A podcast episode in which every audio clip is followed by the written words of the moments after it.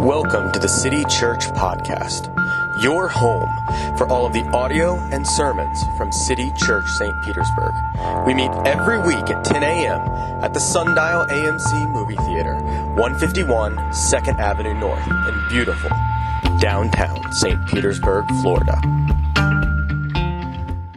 So this past week, I was out of town um, at the annual meeting of our denomination. They call it General Assembly, uh, and every year it happens in a different city. And so, if you know me at all, you know that before I go on any of these trips, I am scouting out where I'm going to eat. And so I did exactly that. Um, I got all, I got the scoop from other people from Memphis, and yes, I had Gus's fried chicken. I had ribs on Beale Street, but neither of those, neither of those came even close to the best meal I had this past week. Far and away, the best meal I had in Memphis was at what can only be described as a hole in the wall. It was underneath uh, an overpass of the Hernando de Soto Bridge and a little tiny shop that was called Alcenia's. There was absolutely nothing remarkable about this building. I would have walked past it had not my Google Maps told me exactly where it was. And even when I got inside, uh, the decor of this place was something I can only describe as eclectic kitsch. But the lunch crowd started to file in, and every seat was about taken up in the whole room. And as that began to happen, a woman entered the dining room from the back.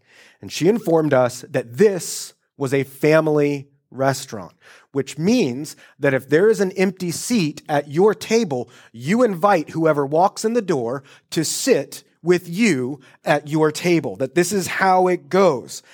I learned quickly um, that this woman who made this announcement was the owner, the chef, the waitress, and all of the above. Her name was Miss BJ. Um, and she handed us all out paper menus.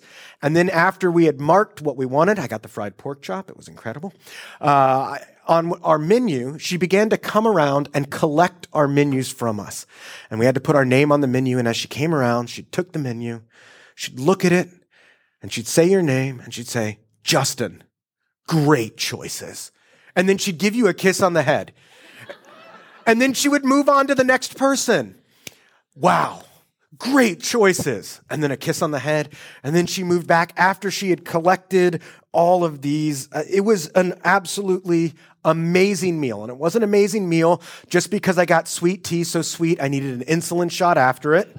Not just because of the aforementioned fried pork chop, which was delightful. But what made this meal so special, so amazing, was the genuine feeling of welcome and hospitality that every single person in that restaurant felt. Miss BJ made every single person feel like they were important and that she wanted them there at her restaurant.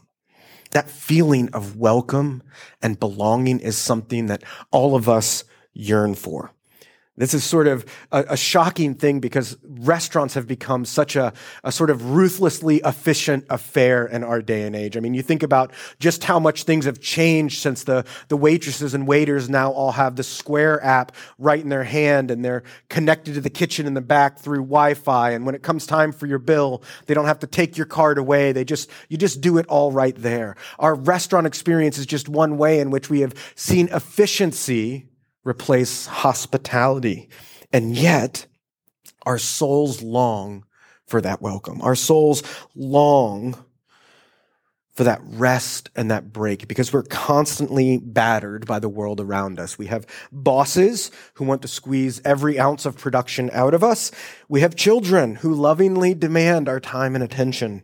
We have friends who need a listening ear. And while all of those things can be great and wonderful things that God has given us, oftentimes they leave us feeling wrung out. They leave us feeling needing some welcome, needing some rest. And that's exactly what hospitality is.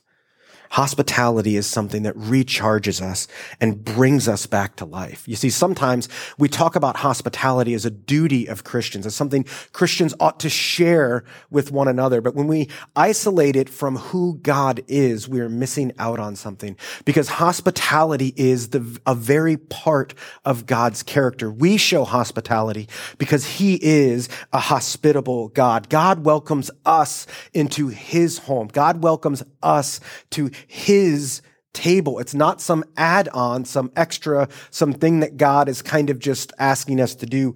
Rather, God is a God who consistently and constantly welcomes the stranger, who turns enemies into friends, and he brings us as children to his table.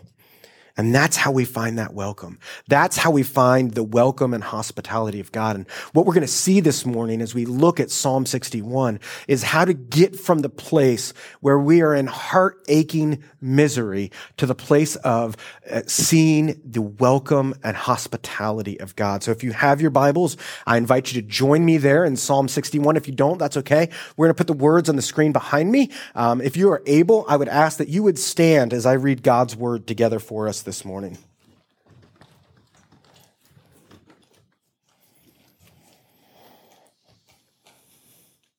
Hear my cry, O God. Listen to my prayer. From the end of the earth, I call to you. When my heart is faint, lead me to the rock that is higher than I. For you have been my refuge, a strong tower against the enemy. Now let me dwell in your tent forever. Let me take refuge under the shelter of your wings. For you, O God, have heard my vows. You have given me the heritage of those who fear your name. Prolong the life of the king. May his years endure to all generations. May he be enthroned forever before God. Appoint steadfast love and faithfulness to watch over him. So will I ever sing praises to your name as I perform my vows day after day. City Church, is the word of God written nearly 3,000 years ago and intended for us this morning. You may be seated. In many ways, this psalm starts in a very different place than our sermon has this morning. While it's a joy to tell you all about Alcenia's restaurant and, and the great welcome that I was able to receive there, this psalm uh, begins not with joy, but with heartache. David is in a place of desperation. In fact, the first few uh, verses of the psalm are, are meant to be felt as much as they are to be understood. David is describing where he is at and he is doing it in heart wrenching language. He wants us to sort of connect emotionally with what is happening. Look at all the words he uses. David is crying out. He is begging God to listen to him. He says that he is praying to God from the ends of the earth. This is kind of the same as what our English phrase, being at the end of our rope, is saying. And then he finally sort of sinks down to the point where he says, My heart is faint. All of this adds up to a picture that David is feeling anguish deep in his bones. He does not know what else to do. He does not know where else to look. But what's interesting about this psalm is in no way does David locate this to any point in his life.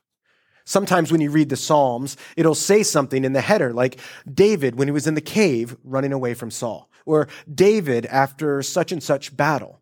This psalm has nothing in the header that tells us when it happens. And even in the text of this psalm itself, we find no hints of what is happening in the life of David that is causing him to feel this heartache. But I actually think that that's part of the point. I actually think that David is doing something more than just crying out to God. He's giving us an example. He doesn't tie this to a specific moment in his life, so that we can find ourselves in this psalm no matter what the source of our anguish is. So you find yourself here this morning, and as you're coming in, do you have any of this? Are you coming in this morning feeling burdened and anxious about anything? Maybe some health struggles in your families, some annoying situation at work. Whatever the case may be, this psalm is for you. Maybe you've experienced death in your friends and family recently and you are, your heart aches for that loss. Maybe Father's Day is a particularly difficult day for you and a cause of sorrow. Whatever it is, wherever you find yourself this morning, David wants us to locate ourselves in that place. The place that we have all been and maybe are right now, which is the place of heart sick, crying out to God. And so David begins in this place. He's at the end of his rope.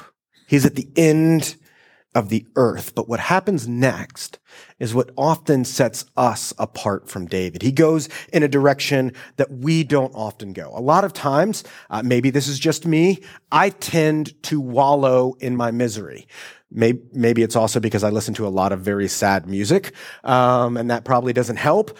But, but in the end, a lot of us tend to wallow in our miseries, to stay there. And while there's certainly a time and place and a stage to sit in the pain and the heart sickness that we have, but what we do as we begin to come out of that moment matters. And what we see is David telling us how he is handling coming out of that. What does he do when he is at the end of his rope? Will he, will he try to ignore the pain and stuff it down? Will he pretend that nothing is going on? Will he quiet the voices in his head with pleasure and busyness to mask the pain? Or, or does he do something else?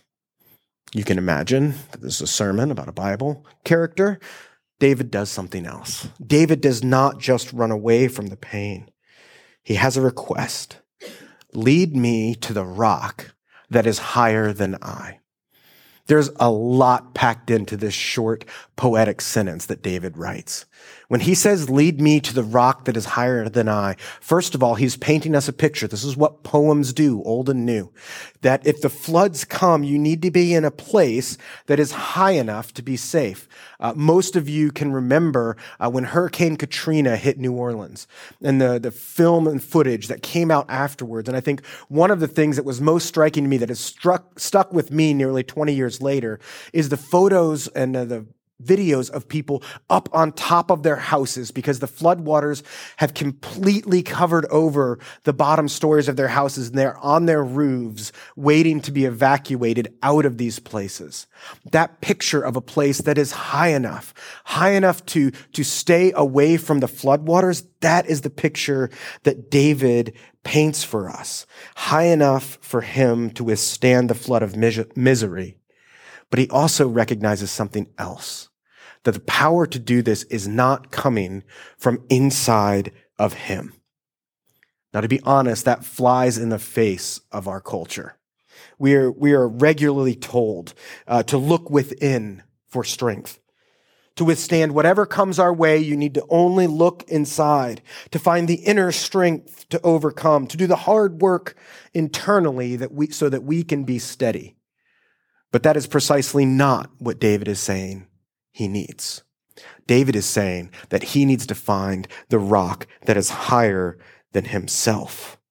He is at the end of his rope and he needs help from the outside, not from the inside. He needs an external solution. And David pens his hope that that is God. But this isn't the first time he's done this. Right after he says, lead me to a rock that is higher than I, he goes on to say, for you have been my refuge and a strong tower against the enemy.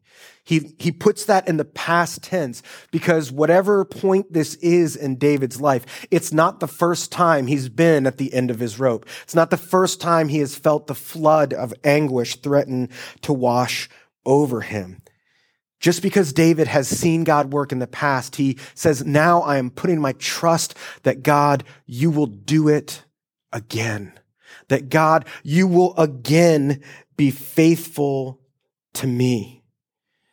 The thing about our faith is it isn't a one-time decision. It's not like I trusted God to take care of things in my life five years ago, and now I don't have to worry about that anymore. I just get to look back on that and go, oh, no, no, I did that. No, no, no. our lives are continually being uh, brought about new challenges, new struggles, new things that come into our lives. And at each juncture, just like David, we need to cry out to the rock that is higher than us because he has been our refuge before. This is a life that we live that is continually, day by day, renewing our faith, day by day, putting one's foot in front of the other to hope and trust and believe that Jesus is good, that Jesus will care for us, that Jesus is the one who is walking with us through this life. Uh, Dr. Alan Noble, who spoke uh, last year during our summer lecture series, um, recently wrote a book called On Getting Out of Bed. And, and he talks about the moments of anguish, just like David is in these Psalms, those moments that threaten to keep us pinned to our bed and wrapped in our sheets. And he says that in those moments, even getting out of bed and trusting that God will give us the strength that we need to put one foot in front of the other is a strong act of faith. We have been in anguish. Brothers and sisters, we know what that feels like. And David says that when we're in that moment, the place where we find solace, the place where we find welcome and hope is in the refuge that is God. He will be our strong tower again. And not just our strong tower, but even more than that. David says that he wants to live in his tent forever. And while there's an obvious connection to the tabernacle, to the, the place where God was worshiped, this is also uh, a way of expressing Middle Eastern hospitality. Um, if you have any friends who are from the Middle East, um, you may have experienced this sort of hospitality. I, I did um, a little while back. I was at a, a friend's house, um, and we were just talking and making conversation, and I noticed up by his bar um, that he had this really fancy hand blown glass dragon. Um, and inside the glass dragon was some sort of uh, brown liquid. And I figured it was some sort of alcohol because it was next to his bar. And so I, I just, in making conversation, asked him, Oh, you know, What's with the glass dragon filled with something? He's like, Oh, I don't know what it is. Let's open it. You can have some. You can have some. You should have some. And I had to quickly assure him, No, no, I don't, I don't need you to open, you know, whatever it is. Uh, I was just curious. I was just making conversation. You know, you have a glass dragon right there. That's a good conversation piece, I thought. But he wanted to immediately show me the kindness of sharing it with me. This is the sort of hospitality that we experience when we put our faith in God. That is the character of God that is sifted down through the ages into Christian hospitality. David is asking that God would show him that sort of welcome. That he would be accepted into God's tent, that he would be welcomed like an old friend, like, like when Abraham saw the visitors coming uh, from down the way when he killed the fatted lamb and brought them in. David is asking to continually be in a place where he can be shown that kindness, continually being safe from the storm, sheltered under God's wings. And David knows, David knows in asking this that this isn't an act that God is going to do because David has behaved well. Uh, throughout the life of David, um, you can see again and again his flaws and mistakes. David knows that if he is going to be welcomed in this way, if he is going to be welcomed by a holy God into his tent, that this has to be a moment of grace. This has to be an act of grace on God's part. And you actually see the way this works out. In verse five, he says, you have given me a heritage of those who fear your name we hear this and that, that verse sort of doesn't make a lot of sense to many of us. But what's happening in this verse is, is David is actually referencing another story in the Old Testament. The story when Joshua divvied out the land to all of the different tribes of Israel. And each tribe was given boundaries from this river to that mountain, all the way down to that valley. And that's going to be the land for this tribe. And then the next tribe would come up and he would give them and parcel out the land. And that happened for all of the tribes of Israel except one the Levites were not given a parcel of land like everybody else. The Levites were simply given cities.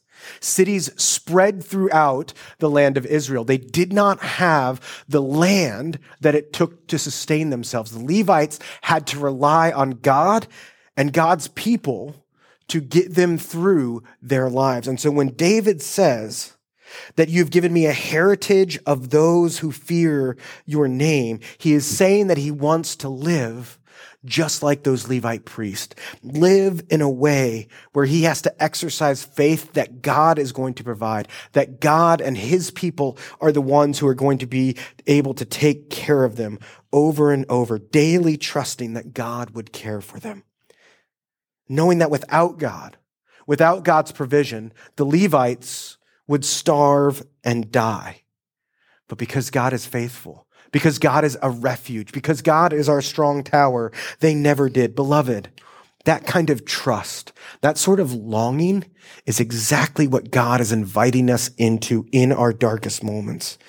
But more than that, he welcomes us and shows us hospitality in the same sort of way that David was asking for. And so David turns his attention. You can see his heart begin to soften, his hope begin to rise. All of a sudden, he's able to be- see again what God is like. And so he starts to pray for the king. By the way, this is one of the reasons why um, we think that David wrote this psalm is because this part where he's praying um, for the king, he's praying for himself and for those that will come after him. He asked for long life. Most of us pray some version of that prayer when we pray, oftentimes. Uh, but more than that, he asks for God's steadfast love and faithfulness. Now, if you've been around City Church, um, and we go through the Psalms every summer, every summer you hear me, usually early on, talk about this word that is probably the most significant word in the entire Psalter, the word that comes up again and again and again, and that word is Hesed.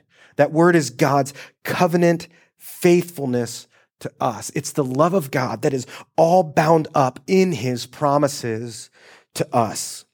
Actually, the best way and the, the way I illustrate this uh, every year is the first time it comes up in the summertime is by referencing the Bible that we give all of our children at their baptism. Uh, we use and give them Sally Lloyd Jones' Jesus Storybook Bible. Um, and in the Jesus Storybook Bible, here's the way Sally Lloyd Jones describes God's Hesed, his covenant faithful love. She says it is God's never stopping, never giving up, unbreaking, always and forever love.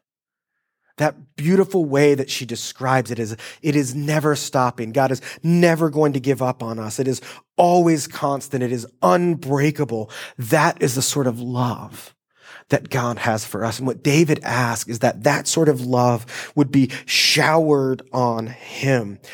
He's at the end of his rope. He needs something that is more than himself and what he consoles himself with. What he is able to look to the heavens and see is a God who never gives up on him. A God who never stops loving him. A God who is unbreakably committed to him. God has been his refuge and faithful to him in the past. And even more, God will be faithful to him in the future. And so we see that David turns in his heart. He turns to trust that that is going to be true yet again. It's so fascinating, worth noting that, that, that Jesus alludes to this psalm the week before he dies.